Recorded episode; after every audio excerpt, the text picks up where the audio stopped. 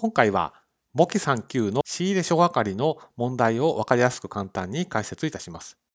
ですので、当動画をご覧いただくと、簿記3級の仕入れ書係の問題の解き方が分かるようになります。なお、ネット会計士は毎日 Twitter、YouTube、Instagram で簿記検定3級2級を分かりやすく簡単に解説した情報を発信しています。もし分かりやすいと思ったら、ぜひチャンネル登録やフォローをしていただけると幸いです。書係っていうのは、あまり日常の生活では聞かない用語ですけども、要するに、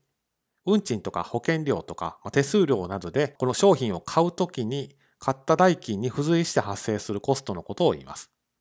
で、書係っていうのは仕入れ側と販売側両方があります。ですので、この仕入れ側と販売側のどちらなんだっていうのを判断を間違えると仕分けも間違えてしまいますので、取引図を書いて、当社はどちら側なのか、仕入れる側なのか、販売する側なのかっていうのをきっちり把握するという作業が不可欠となります。で、仕入れ書係は仕入れに付随して発生するコストですので、まあ、仕入れに含めて仕分けをすることになります。それでは問題を見ていきます。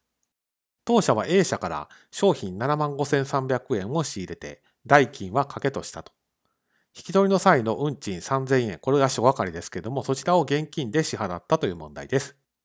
取引はこちらのようになります。A 社から当社は商品を仕入れると。代わりに代金を払って諸係も発生すると。こういう取引ですから、仕分けはこちらのように。まず現金で払ったと書いてますから、現金が右側貸方に出てきます。仕入れ代金そのものについては、掛けとしたと書いてますので、買掛金ということになります。